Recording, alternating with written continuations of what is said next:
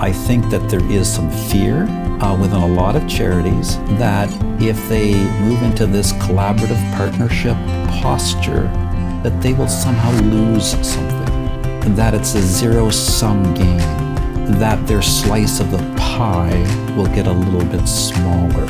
And I think partnerships actually increase the size of the pie, and everybody wins.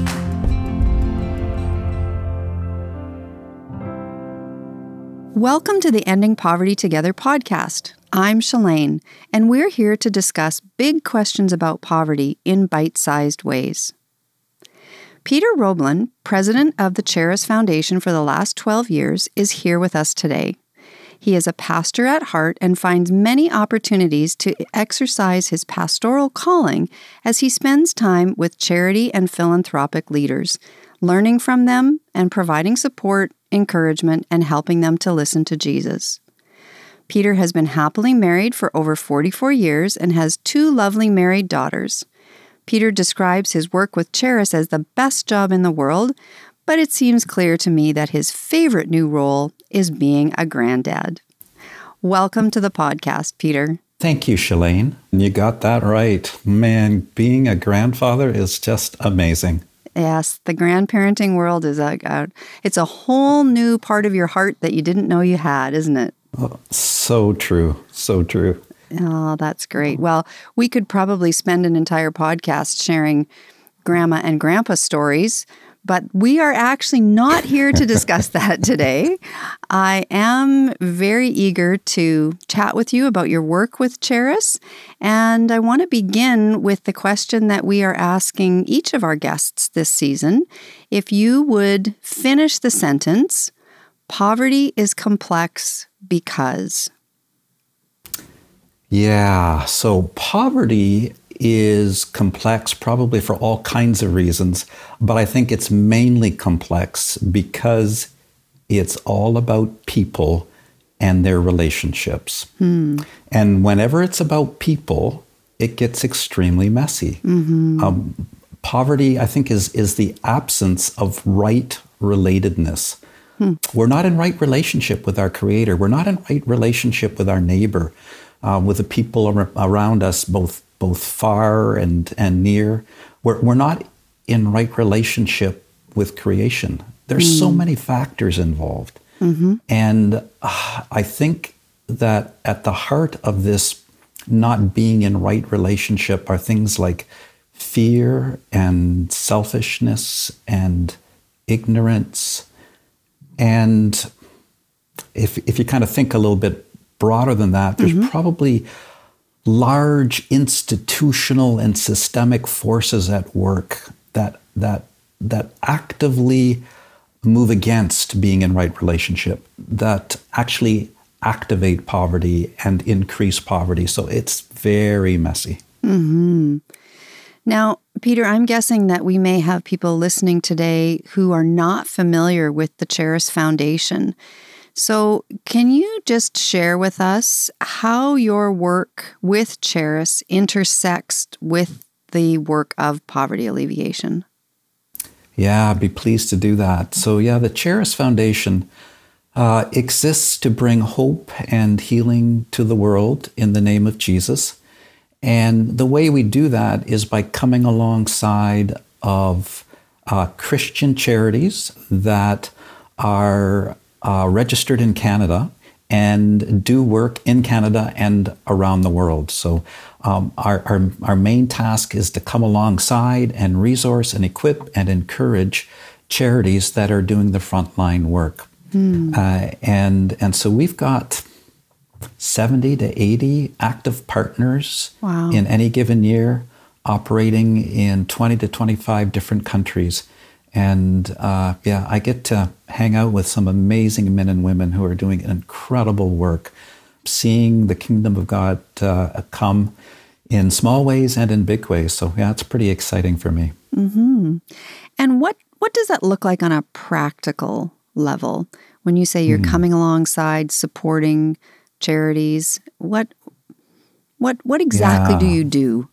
I, I do a lot of different things. I thought so. so. We're, we're, we're a highly relational organization. Mm. So we do spend a lot of time meeting with people Mm-hmm. uh, and um, listening to their stories and uh, trying to see how we can come alongside of them and help them in ways that go beyond simply sending money. Uh, Absolutely, we are a granting organization. We provide funding, but we try to do so much more than that.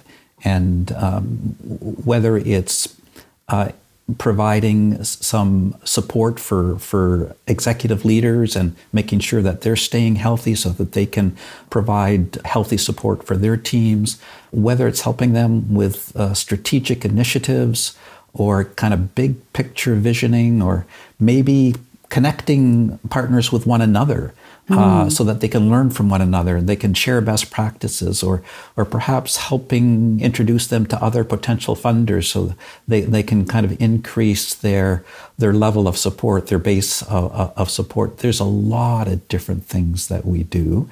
So there's a mm-hmm. lot of meetings that take place. Mm-hmm. And then i also have the privilege of going and doing site visits in canada and also oh. around the world. And Okay. Oh, I love that. I love getting on the ground in the field and just catching a sense of what these amazing organizations are doing and speaking with some of the end beneficiaries and yeah, just hanging out there. Uh, it, it does wonders for my soul. And I learned very early on that I needed to hold a couple of things in tension in order to make this actually work for me. Mm-hmm. The world is much more beautiful than I ever imagined. Hmm. The world is also much more broken than I ever imagined. Hmm. And I got to hold those two things in tension. Otherwise, I think the brokenness would just overwhelm me. Hmm. Right. Yeah, so those are some of the things that I do. We also do, in, um, I sit in on an investment team here at Charis. We have an endowed, uh, we're an endowed foundation, meaning that uh, our founders uh, gave us um, a bunch of money that now gets invested, and the return on those investments fuel the grants that we're able to make. So that's another big piece uh, is ensuring that uh, our investments um, are being managed well and there's a good return and we can keep on going. So And you fit that all into your your work week. Wow. There's a lot going on. I do, I do. It is a, for the most part, it's a really fun job, hmm. but I also get to hear a lot of heartache. Hmm. And I get to have a front row seat to a lot of crises and critical situations. And sometimes that's hard. Mm-hmm. And I would imagine that's where you draw on your pastoral calling as you come alongside and, and support Yeah. these individuals. Yeah, um, absolutely. I'm when I transitioned from being a pastor to to this role with the Charis Foundation, there was a little bit of me that was uh, was sad because I was moving out of my primary calling of mm. of, of being a pastor, mm-hmm. and yet I've been delighted at how helpful that's been in my mm. role, mm-hmm. how often it's being uh, used.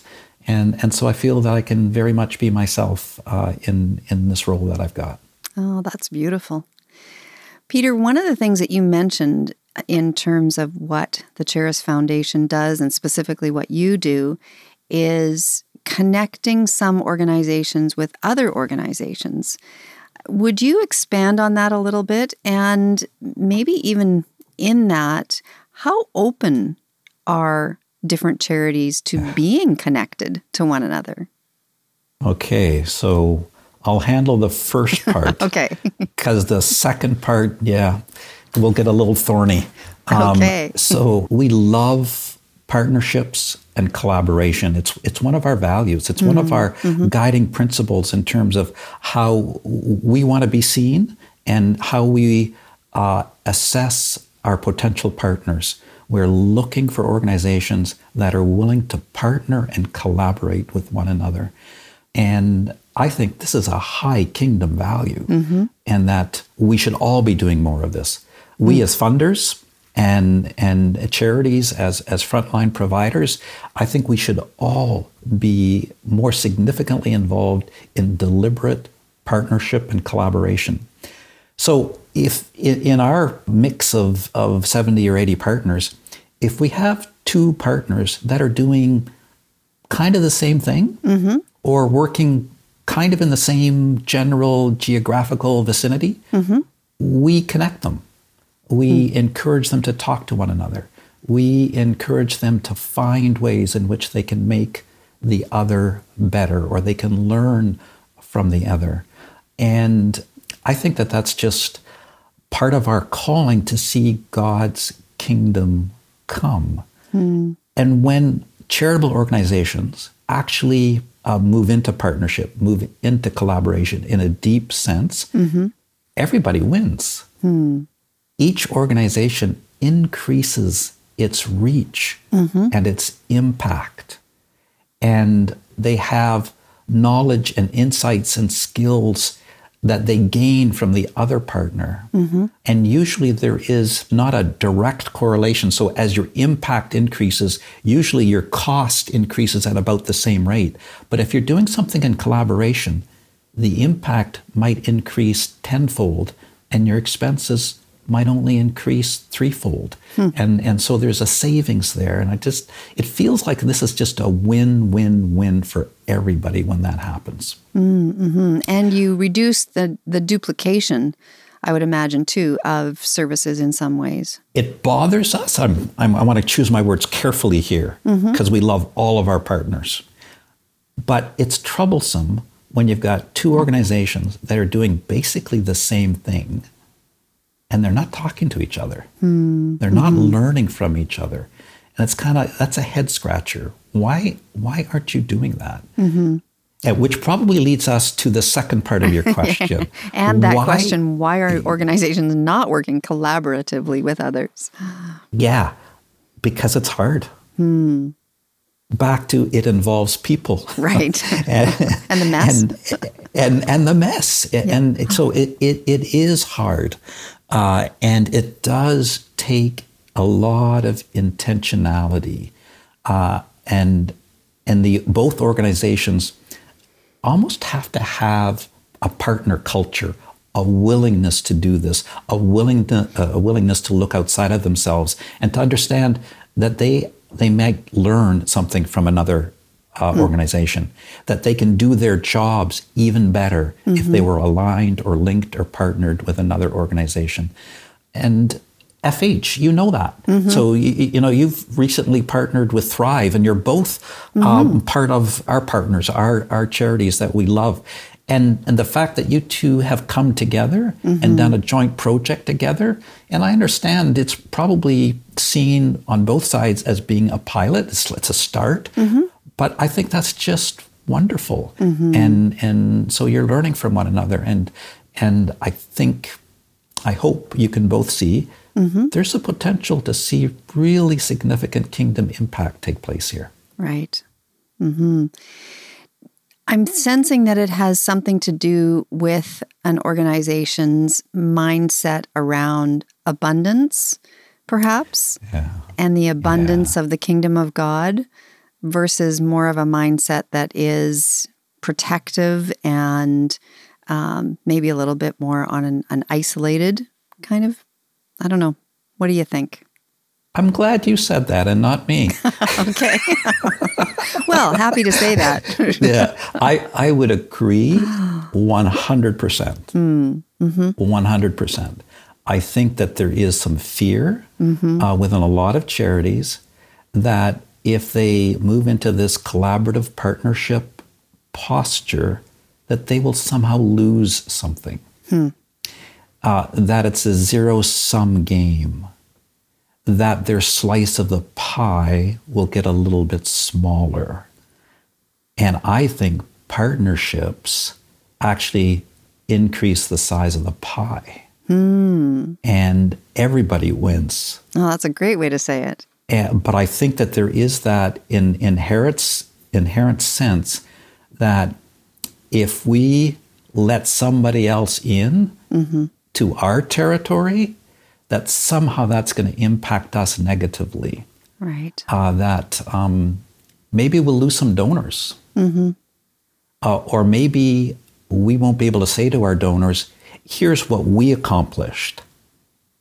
And instead, they'll have to say, here's what we and another organization accomplished. Mm-hmm. And, and that might cause a problem in their donor uh, relationship. And uh, I wish we could get beyond that fear for Yeah. all of us, that we could just get beyond that and recognize it's actually not about any one organization. It's about God's kingdom. And how can we be how can we be better working at seeing um, flourishing come? Uh, and it doesn't matter who gets the credit. In fact, credit shouldn't be a part of this picture. Right. Yes. If we are the ones trying to gain the credit, then our perspective is off because that's not where credit is due. God is moving Yeah. and drawing us into this kingdom work to be able to recognize his abundance and that, um, you know, his gifts are just so much bigger than we often can even imagine. Yeah, yeah, absolutely. So, when you're talking about connecting organizations, when you see charities coming together and collaborating, can you think of some specific ways that you have seen poverty being addressed? Hmm. I don't know if you have stories of organizations Yeah. or Yeah, so I, I, I certainly have a, a number of examples, a number of stories where partners have come together or where organizations have come together to increase their, their impact and their reach. Mm-hmm. And probably the one that I like the most right now is Thrive for Good and, mm. and what uh, James Waller is doing. Mm-hmm. And, and, and Thrive empowers people with training and, and just very simple tools that they need to grow an abundance of healthy, organic, disease fighting foods hmm. in a sustainable way. And I can't think of any charitable organization that's operating in kind of that asset based development right? model.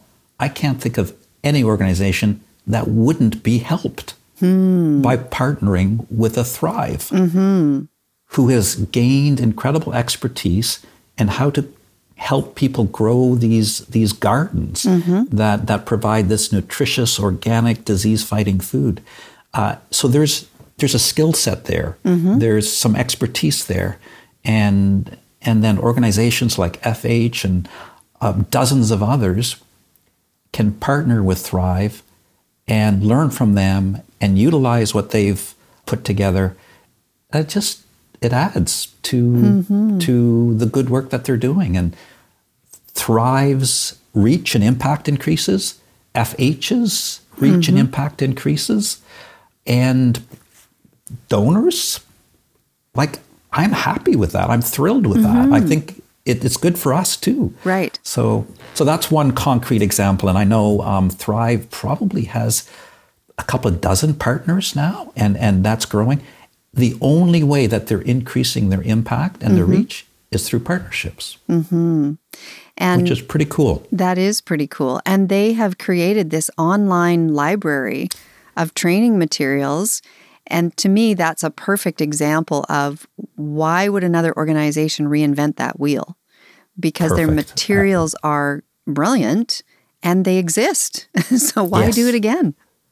Yeah, I, I couldn't agree more. I, I- I think that's just just brilliant. Mm-hmm. And you know, if if if I kind of had a shout out to to people who are listening to this and they want to learn a little bit more, I might encourage them to look up a podcast that James did on the platform Impact Ability, uh, the Nonprofit Leaders Podcast, and he talks about partnerships uh, for nonprofits. Yeah, it's just uh, a resource that people might want to take a look at.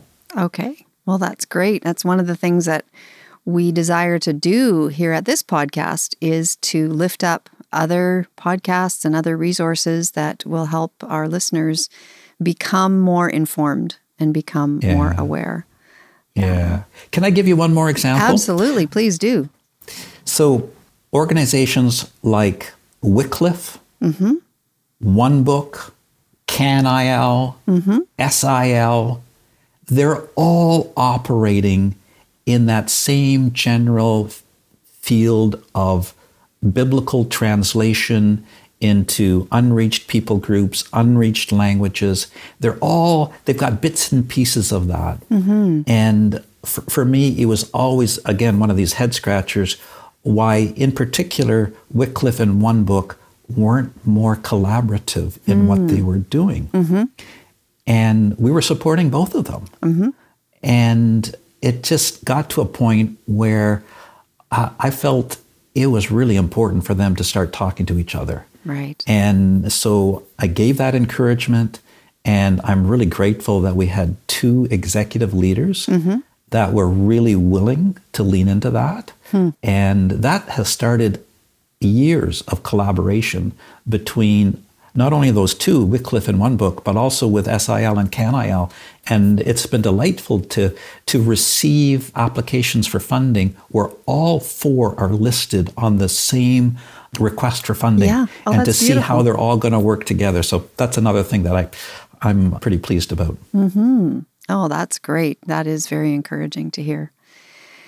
Peter, when you think about going forward, what is something that gives you hope? When you think hmm. of the Charis Foundation, you think of the organizations that you have the privilege of walking with, where do you find hope? I think that there is abundant hope. It, it probably goes back to something that I said earlier. When I go out and visit, I'm struck by the abundance of beauty that hmm. exists even in the midst of the mm-hmm. brokenness mm-hmm. and the resilience of people's spirits in the midst of incredible hardships. Hmm. Their, their deep sense of God's love and presence, even though there is brokenness all around them. It's, it's, oh my goodness, it's inspirational, hmm. even in the midst of the despair and the hope are so close together. Hmm. It's that tension that you described earlier, isn't it? The beauty Yeah. and the brokenness. Yeah, the despair and the hope. yeah. So I, I do find hope in the eyes, in the smiles, in the spirits of the people that I visit on the field. Mm-hmm. I find hope in the incredible charitable leaders that we have here in Canada, hmm. leading amazing organizations and their vision and their passion, and they are not going to quit. Hmm. And they are going to keep moving and they're going to rally the troops. And mm-hmm. there's something really hopeful about that.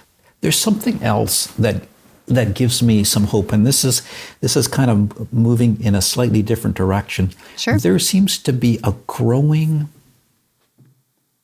awareness and um, and a growing engagement with redemptive businesses Hmm. uh, who I think for, for, for far too long, the church and Christian institutions have said, okay, business belongs somewhere else. You, you guys belong over there. Yeah, you, you go do your thing, you make your money, and then you give it to us. yeah, uh, write the and, check. and yes, and, and then everybody's happy. And, and I think we've done a huge disfavor. I think we got that mm-hmm. wrong. Mm-hmm. And it's, it's seeing redemptive businesses, redemptive um, men and women running really good businesses, for profit businesses, who are closely linked with charities and churches, and they're all moving in the same direction of seeing God's kingdom come. There's something really exciting and hopeful about that. And we're, we're exploring that. And uh, yeah, I just I think that there's something there. Well, we know, uh, you know, from our experience at FH, that when a business makes a decision to partner with us, they they are the decision makers, right? And so Yeah. things can happen really quite quickly, and the engagement is profound. When and that's where we we keep coming back to mutual transformation where everybody is changed and everybody is brought more into this right relationship. And yeah. business partners just are incredible when it comes to that. Yeah. So thanks for bringing that up. That's uh, that is a, an encouraging, hopeful piece.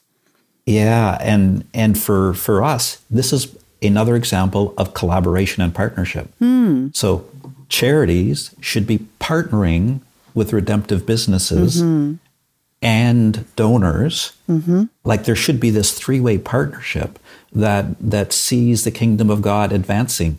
So yeah, we're excited about how that might all work out. Mm-hmm.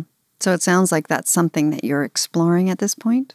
We are. We're actively engaged with a number of redemptive entrepreneurs, uh, a number of social impact ventures, and even in trying to prototype something where Charis and perhaps a social enterprise and a local charity are all working together. So maybe next year we'll have a, a beta model ready to test and, okay. and see how that works. All right. So that'll be the uh, interview with Peter 2.0. Oh, maybe. maybe. That's great. Well, that's very exciting. Peter, we are coming to the end of our time here fairly quickly. Is there anything else that you were hoping that we would talk about? Anything else that you wanted to say or final thoughts as we end our time together? No, I don't think so. I, for me, this has been uh, quite encouraging and, and, and quite life giving. So thank you. Thank you for doing mm-hmm. this. Thank you for inviting me. Yeah, I think you guys at FH, you guys are doing such a great job. So, well, thank you. Just on a practical note, if someone is listening and they would like to engage with you, how might our listeners find you? They can find us on the Charis website, um, charisfoundation.ca. Okay. Uh, and uh, my email is there. There's uh, a telephone number for the Charis office. Mm-hmm. So, yes, I'm readily findable. Okay. Well, that's good to know. And I just want to say thank you on behalf of FH for the ongoing ways that you walk with us and show your support and encouragement. And thank you on behalf of the listeners for being here today and for helping us understand a little bit more about Charis and just the role of collaboration and partnership in with charities in Canada. So thanks, Peter. You are most welcome. Thank you. To explore what your next steps could be or find out more about FH Canada and the Charis Foundation, start by checking out fhcanada.org/resources.